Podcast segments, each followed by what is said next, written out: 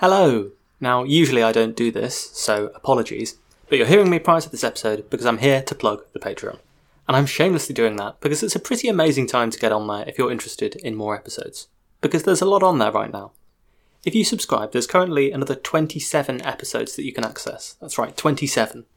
Seven of those are unique bonus episodes that will not be released on the main feed, including from the SoftBank series, the Teot Wauki specials, our book club episode on the Attention Merchants, and a unique pilot episode of a new Black Mirror-inspired series that I haven't released yet. And the remaining twenty episodes on that list are early release episodes, which include another eight on this Climate two oh one series, including the end of the series you'll listen to today, two more in-depth book reviews, two twinkly and unusual philosophical episodes about the meaning of life, a two-hour interview about whether the world's really getting better, and the first half of our series on cosmology. That's seven episodes covering the entire history of human thought about how the universe is and how it's evolved over time. What's more, if you are subscribed, new episodes are released to you pretty much the second I finished editing them, so you will continue to get a regular stream of episodes many weeks ahead of the main feed. And all of this really doesn't cost very much at all. The way things are set up at the moment, I only charge for unique bonus episodes, and you can set a monthly cap on donations so that you're not being charged more than a couple of dollars a month if you don't want to be, although I am grateful to people who have set their limits at a higher amount. You will also get opportunities to directly message me, comment on the episodes, discuss things with other patrons, and first dibs when it comes to me asking questions about the future of the show, or putting questions to future interview victims if you sign up there. I know, I know, it's boring to hear people plug all this stuff, and it feels a bit like a shill to say it, but the reality is that producing this amount of content takes huge amounts of time, effort, and energy. I'm a big fan of podcasts and podcasting, and I try to support the ones that I love the most, especially by the independent creators who I know aren't going to be backed by hundreds of millions of dollars or get some big Spotify deal like Joe Rogan or something. And I do that purely out of principle because I know now, having done it, just how much work gets put in, and I know how independent creators can easily disappear otherwise. We're not big enough to run ads on a regular basis yet, so this is the only way I can sort of rely on listener support, both to spread the word about the show and to cover costs, whether that's hosting or just another cup of coffee so that I can edit another few hours of audio. The Patreon is a great way to do this in a way that allows me to also give you back something. I know that for a lot of people, especially right now, it's not an expense that you could afford even if you wanted to. If that's you, please don't give me anything that would otherwise be spent on much more important things. I appreciate people sharing the stuff we do and reviewing it and other such little acts that help boost our profile too. But if you do enjoy what we do and you are in a position to help and you would like to help out, then you can subscribe at patreon.com slash physical attraction, and the link there is on physics podcast dot com or on our Twitter at physicspod. So there's plenty of different ways to subscribe and get access to those twenty-seven brand new episodes. Okay, done with the plug. Do also stick around after this episode too, because we're running a promo for another podcast, the Strange Animals Podcast, which started around the same time as us, and once you finish this podcast and you're looking for another one, that may also be of interest to the biologists amongst you. We're now launching into this series of episodes on Project Drawdown, promoting individual solutions to climate change, and we're going to talk about how they can all contribute, their advantages and limitations. Enjoy the show.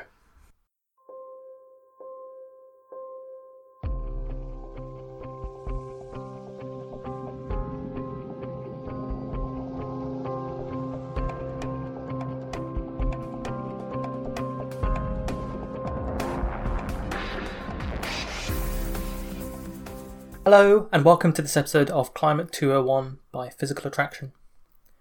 When I first mentioned that I was going to do a series of episodes on climate change and asked my audience what they would like to see, one of the pieces of feedback I got was that people were very keen to hear about solutions to climate change as well as just the science of the problem. So this is part of my motivation for talking about Project Drawdown, which is essentially a project that began with a book, which tried to get people to focus on some of the practical changes across various sectors that we can take to reduce the impact of climate change. You can visit their website at drawdown dot org, which has more detail, as does the book, but we'll talk about just some of their research here today. What I like about Drawdown is what I also liked about one of the better books on climate and energy issues that's been written so far, which was David MacKay's Sustainable Energy Without the Hot Air, which is that it's simple analysis really, but it does at least make things somewhat quantitative. The reason that that is importative is all too often we don't ground our discussions on this kind of issue in quantitative terms, but instead focus on qualitative things, visible issues instead, regardless of whether or not they're actually the most important thing to be thinking about. David MacKay, back in the day when he wrote that book, was frustrated by government and public awareness campaigns that urge people to unplug their mobile phones so that the little standby lights on the chargers weren't wasting electricity.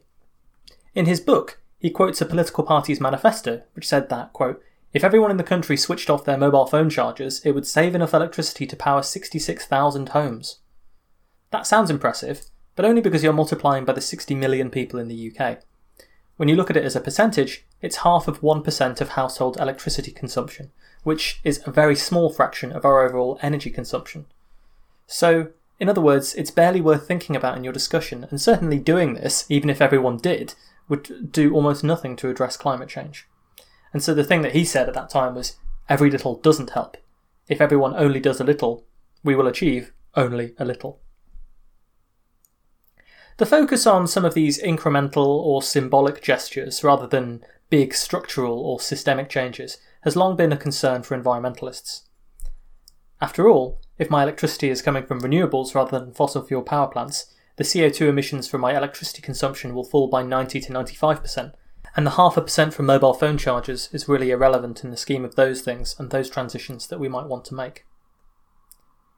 You would hope that a good communication strategy would at least focus on the areas which have the biggest impact first, but many do not. Quite often this is for understandable reasons, because these areas aren't necessarily something that any one individual can always influence. But even when it comes to things that individuals can influence, there's still a lot of miscommunication. Yes, turning off mobile phone chargers is using energy more efficiently, but it's irrelevant compared to, say, getting better insulation on your home, or when you choose to buy products, buying those that are more energy efficient than others. And I think this is really part of a broader theme of why it's so often difficult to have decent quantitative discussions in terms of our politics and in terms of the way that our societies are run. One of the most educational infographics I've seen detailed the U K governmental budget in terms of income and expenditures. For all the discussion about benefits that go to the unemployed or foreign aid to other countries or money that used to be paid as a membership fee to the E U, you might think that they represented a large chunk of the budget. But when these figures are expressed in millions and billions, of course, it can always sound impressive, because we don't really know intuitively how many millions or billions is a reasonable amount of money for the government to spend on anything. But the reality is that unemployment benefits accounted for just zero point four percent of U K government expenditure during that time, foreign aid just one point two percent, and E U membership was just one point one percent. All of post-secondary school education, post-high school, accounts for zero point eight percent of the budget. Pensions account for seventeen point one percent, while defence accounts for six point four percent. So the real question is, how many of those numbers would you have guessed in advance? I probably would have overestimated the military and maybe even the pensions budgets, and underestimated the amount that is spent on, say, technical and managerial staff in the N H S. A study in twenty fourteen illustrated that a lot of people feel the same way. It showed the gap between people's perceptions and reality. For example, on average, U K citizens thought that the contributions for E U membership was seven percent of the budget, when it was actually one point one percent. This obviously illustrates some of the political consequences that we can have in terms of our quantitative misperceptions. Regardless of whether or not you think Brexit was a good idea or a bad idea, the fact that the nation, on average, was out by a factor of seven on how much membership of the E U cost presumably had some impact on how we all voted. Similarly, people overestimated the aid budget by a factor of five, and underestimated the healthcare budget by a third. Because the public perception, the narrative that we hear a lot, is that we spend lots of money on foreign aid and the N H S is chronically underfunded. The point here is not to say that people are stupid for not knowing these numbers. There's no reason you would know these numbers. But the point is that the discussion is almost always qualitative and focuses on certain issues regardless of how important they actually are. When these figures don't get discussed, especially when something similar happens with the environment, we can end up spending a lot of time in the public discourse talking about the wrong thing. Mackay's book came out in two thousand seven, yet this inability to think quantitatively is pervasive even to this day. A recent survey by a company in Germany gave people a list of actions they could take to reduce their personal impact on climate change. Now again, I don't really like the framing of carbon footprints too much because I don't want to overemphasise the responsibility of individuals, but I think this will also extend to organisations, corporations and governments too to an extent, because you have to remember these things are made out of people. So the real question is, how many M Ps would have a better understanding of the budget that is being allocated in the U K? That would be another interesting survey to see. So this survey by the German company gave people a list of options to reduce their carbon footprints as follows.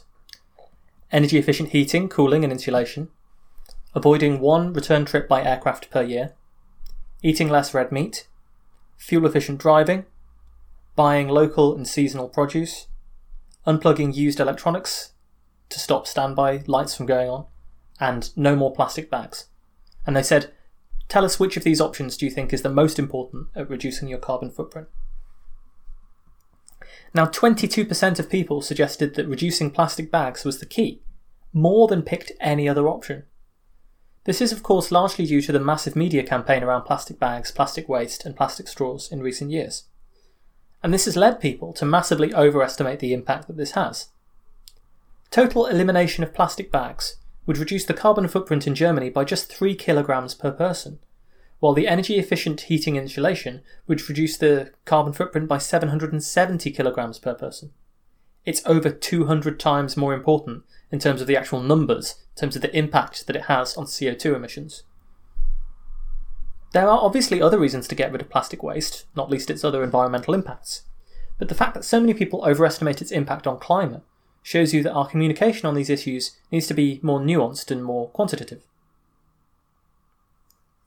So this is why I like Drawdown. You can argue with its methodology, and you can pick holes in the way that they come to the numbers they come to. And believe me, there's plenty of academic literature on coming to each of these numbers, and you're always going to lose some nuance and bury an awful lot of assumptions about how technologies and methods can and will be deployed, and so on. So you really shouldn't take an analysis like this as total gospel. It's really just one way of coming to this set of numbers.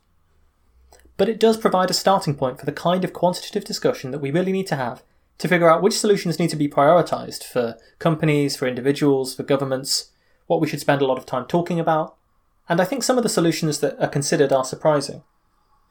And then when we talk about the assumptions behind these figures, we of course realise the true scale of the action that's required.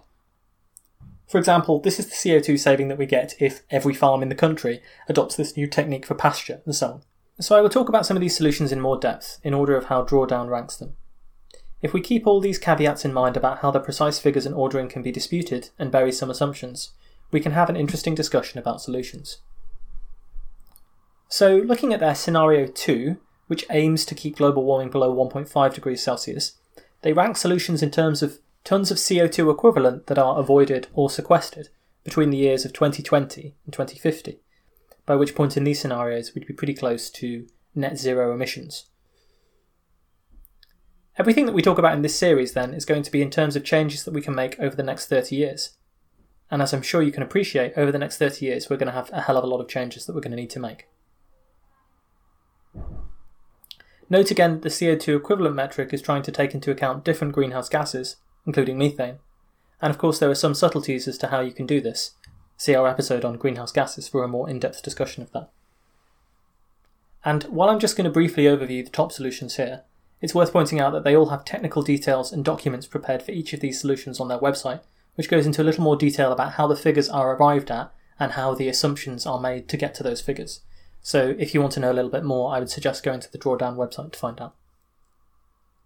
Now, the other thing to say before we get started is that we're going to talk about billions of tonnes or gigatons of C O two here.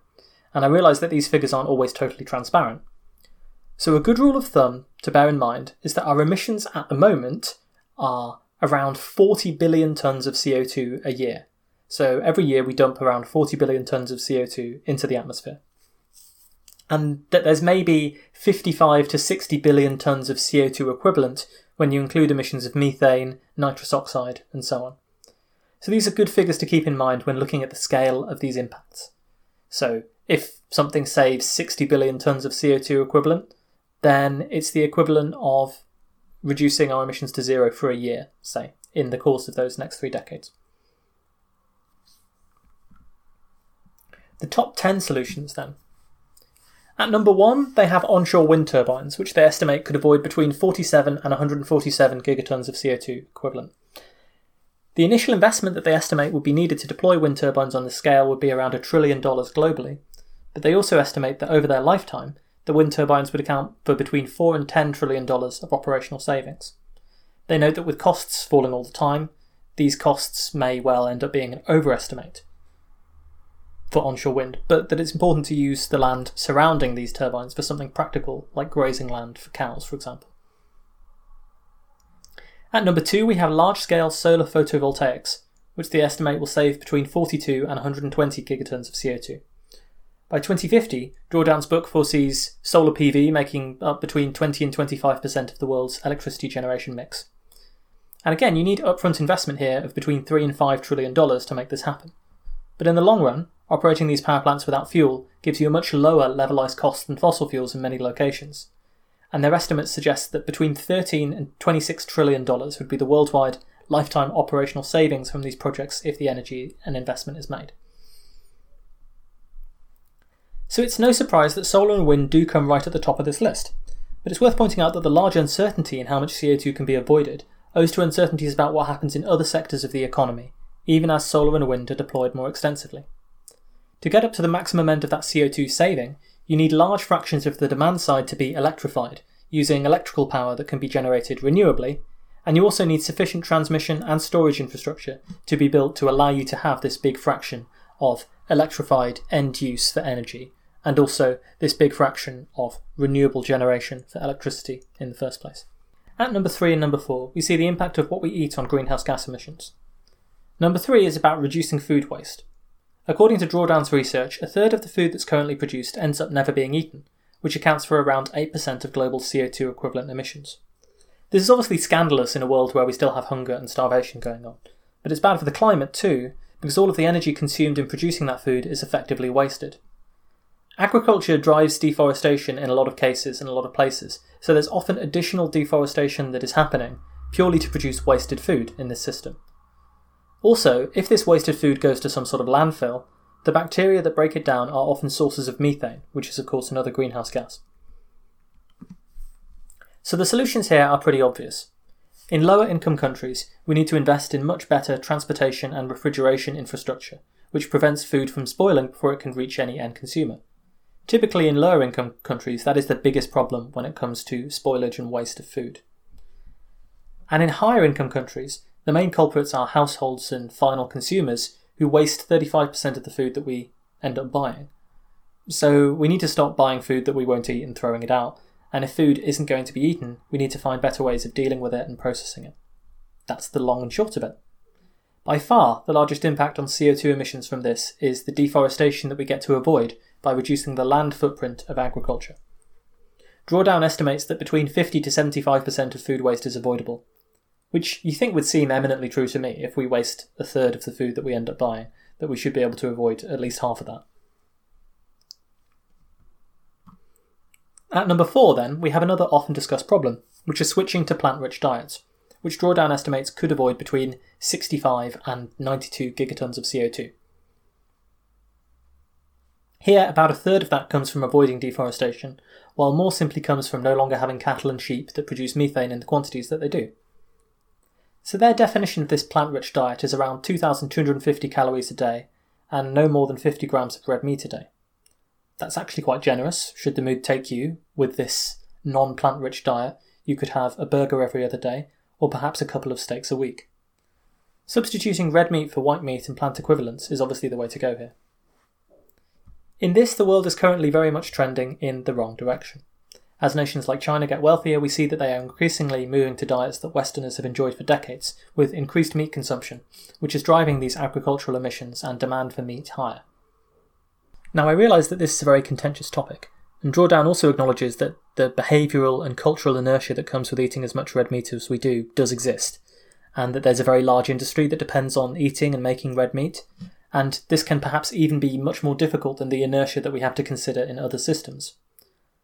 Replacing power plants requires a smaller number of different actors, whereas getting fifty to seventy-five percent of the world to switch to this plant-rich diet requires you to convince a great many more people to change their behaviour. One thing I would say is that I think a key aspect is knowing and planning what you eat is probably a much easier step than immediately switching from a lifetime of eating meat to vegetarianism and veganism. I'm not really in a position to shame people for not being vegetarians, and I don't really think it's productive to do that either. But I think if you you can't change or control or think about what you don't measure. So if you measure what you're eating and measure the uh, the ways that you're getting your produce and the kind of things that you're eating on a regular basis. And then you start making some of these decisions with climate in mind. I think it's very helpful. Next up in Drawdown's list at number five is a solution called health and education. So essentially what they want to do is make education free and universal, especially for girls, and investing in resources for family planning and access to contraception and so on. Now, this is because in the world at the moment, uh, young girls are chronically undereducated, particularly in less economically wealthy countries. Not only would this increase people's general understanding of climate issues and their ability to adapt to climate change, but of course the main lever that's being driven at here is a question of population. Specifically, they estimate that if these health and education measures aren't taken, there could be an extra billion humans on the planet compared to the U N's central projection of nine point seven billion by twenty fifty. And they suggest that as much as eighty-five gigatons of C O two could be saved by these measures between now and twenty fifty. I think it's worth noting here that there's a very disturbing trend in some quarters towards talking about overpopulation without appreciating, first off, the factors that drive C O two emissions, and second off, the factors that drive rapid population growth. Rapid population growth tends to be strongly linked with poverty and patriarchal societies where women don't have rights, access to independent education or incomes, or access to reproductive healthcare. So anyone who even begins to mention overpopulation is the problem when it comes to climate and the environment had better have an agenda that focuses on women's rights and alleviating poverty, or you know that what they're actually after is something vastly more sinister and much, much less effective at actually tackling problems surrounding the environment. Drawdown is keen to note that encouraging this is primarily about justice and equality, and any benefits to the environment are really side effects, and I think I'm inclined to agree with that.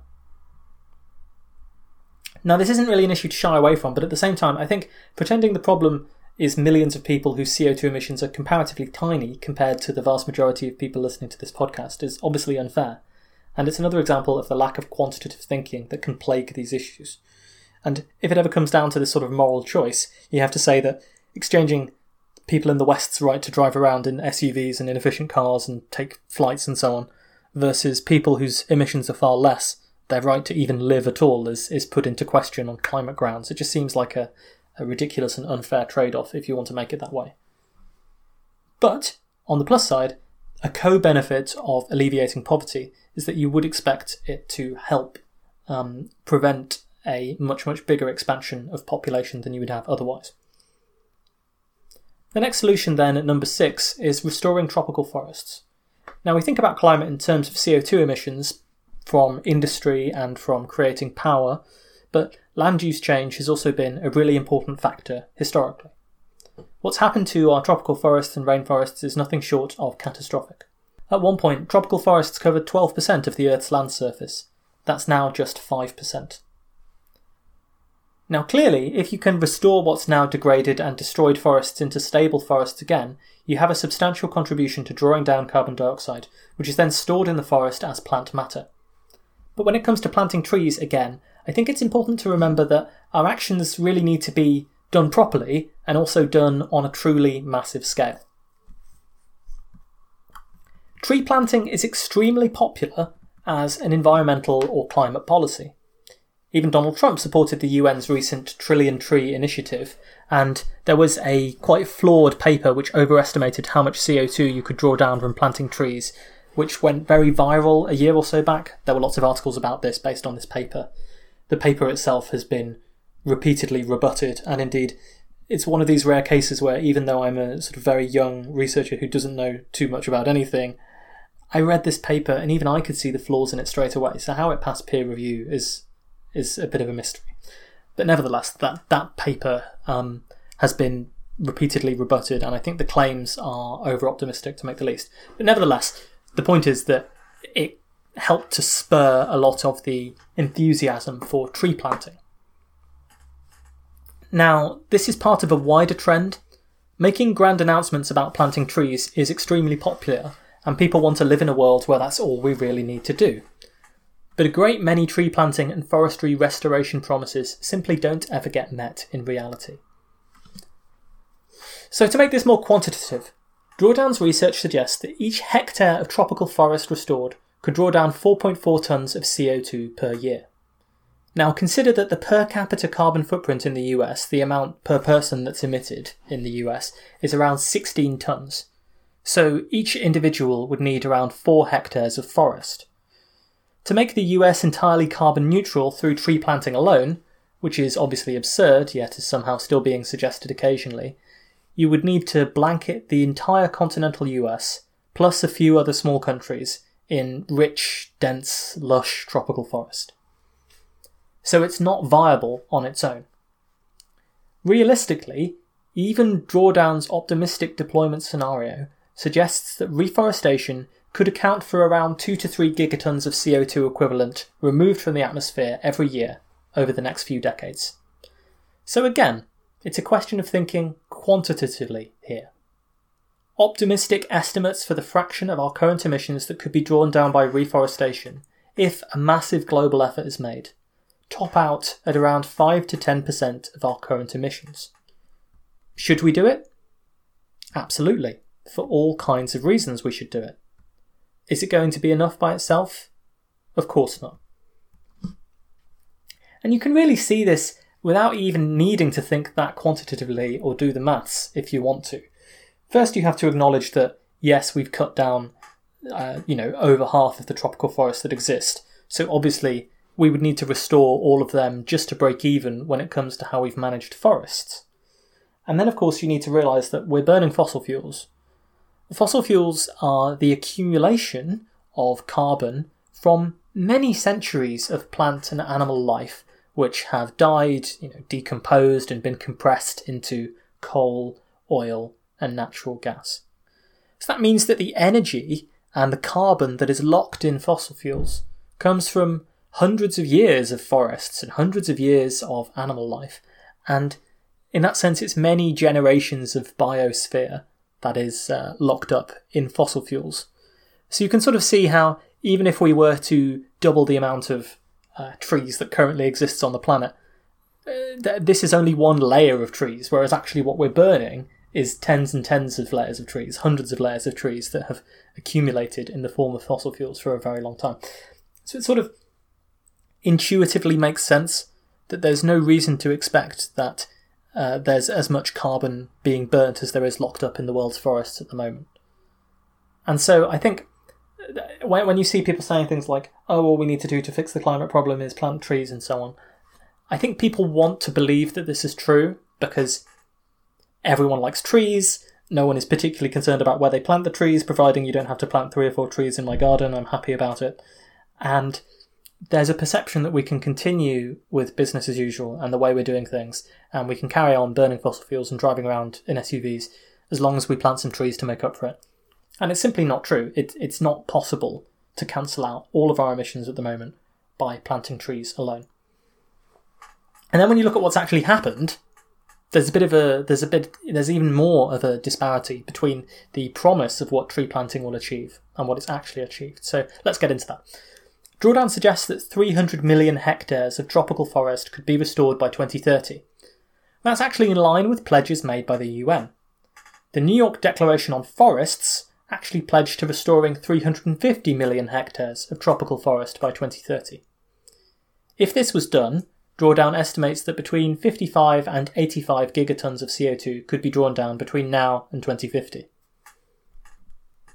So the dark side of this is actually how much progress is really being made on this front. The New York Declaration on Forests was endorsed in twenty fourteen, and it set these goals for twenty thirty. They did a five-year progress report last year in twenty nineteen. The report is subtitled, quote, "A Story of Large Commitments, Yet Limited Progress." People have said that I have a dry sense of humour. I think when the phrase limited progress appears in the title of your progress report, it does tell its own story. So what has actually happened in the years since that declaration? Well, deforestation has actually accelerated. For example, its first goal was simply to cut the rate at which we were losing tree cover from twenty-two million hectares a year to nine million hectares a year. So just slowing down how quickly we are deforesting. Instead, the rate at which we're cutting down forests increased to twenty-five million hectares a year, along basically the same trajectory from before the declaration. annual tropical forest loss has gone up by forty-four percent since these pledges were made. Of actual destroyed or damaged forests that were pledged to be restored, one hundred seventy million hectares were promised, but only twenty-seven million hectares delivered by twenty twenty. The report also estimated that annual tropical deforestation was causing C O two emissions equivalent to the entire European Union. The point here is that we've had decades of grandiose promises about afforestation to save or restore natural habitats and to help tackle climate change. And instead, we're going in the opposite direction, and the situation with deforestation is only continuing to get worse. All of the drivers and economic incentives to clear tropical forests and replace them with cropland or land to graze cattle are still there, with agriculture providing fifteen times more funding than is allocated to forests at the moment. And developments since this report was compiled, such as the rise of Bolsonaro in Brazil, who has promised to exploit the rainforest as much as possible, have hardly made the picture seem any better. For this reason, preserving and restoring tropical rainforests should be a major global priority. But it's hard for me to be optimistic that this is going to reasonably contribute a lot to climate mitigation when, as things are at present, we can't even slow down deforestation, let alone stop it. That's why claims and promises about tree planting and politicians going into gardens and planting a single tree often leave me exasperated. You have to actually take some actions rather than just talking about it. What's worse is that we can also often see perverse incentives taking place when this type of policy is implemented without care. The vast majority of my audience, like me, lives in the wealthy West, where we are insulated from our relationship with the land that's required to sustain us. But the way in which it's used, owned, and dealt with is complex. Take the Reducing Emissions from Deforestation and Degradation R E D D or RED project that the U N started in two thousand five. The idea here was to add a price signal into the market which reflected the environmental cost of cutting down trees which emit C O two into the atmosphere. So people would be paid for keeping forests intact because they were locking up C O two that might otherwise be emitted. Because of how this was implemented in some regions, there were often unjust results. In Kenya, the government evicted fifteen thousand indigenous people from their land on the basis that their farming practices contributed to deforestation.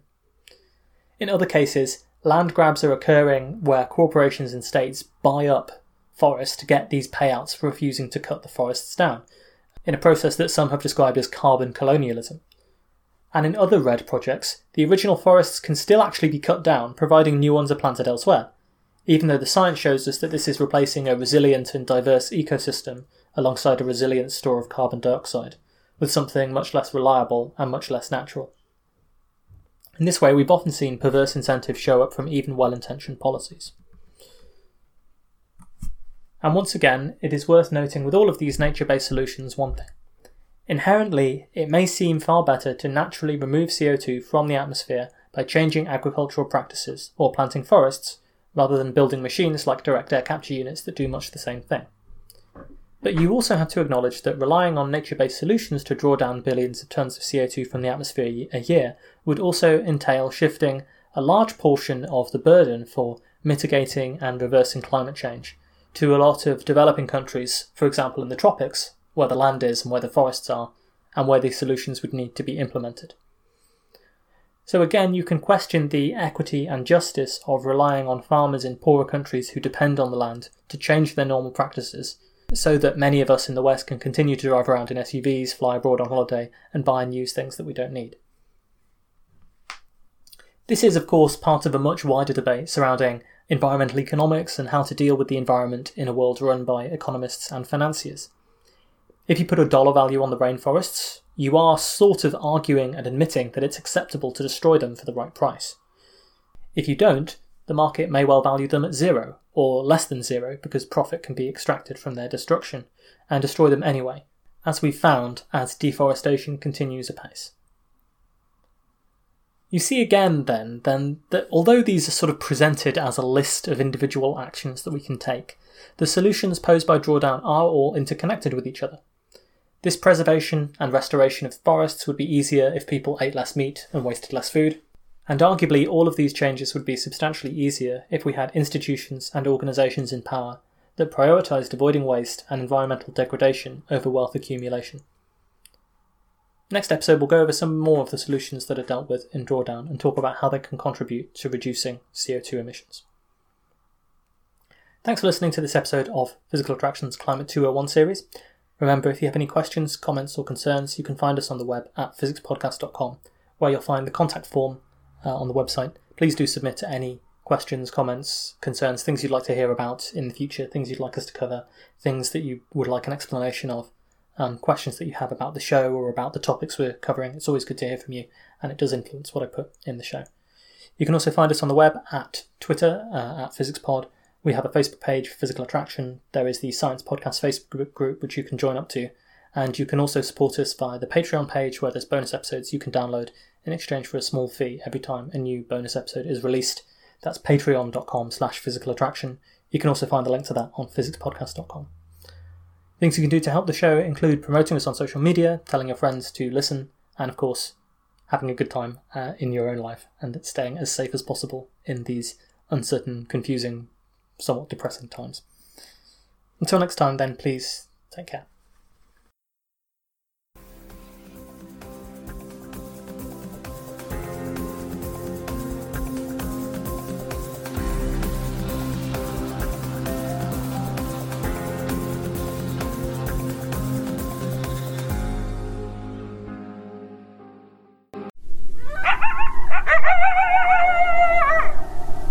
Strange Animals Podcast brings you weekly, family-friendly episodes about the world's weirdest and most interesting animals, alive, extinct, or possibly imaginary. From the dire wolf to the Dover demon, subscribe and discover your new favorite animal on Strange Animals Podcast.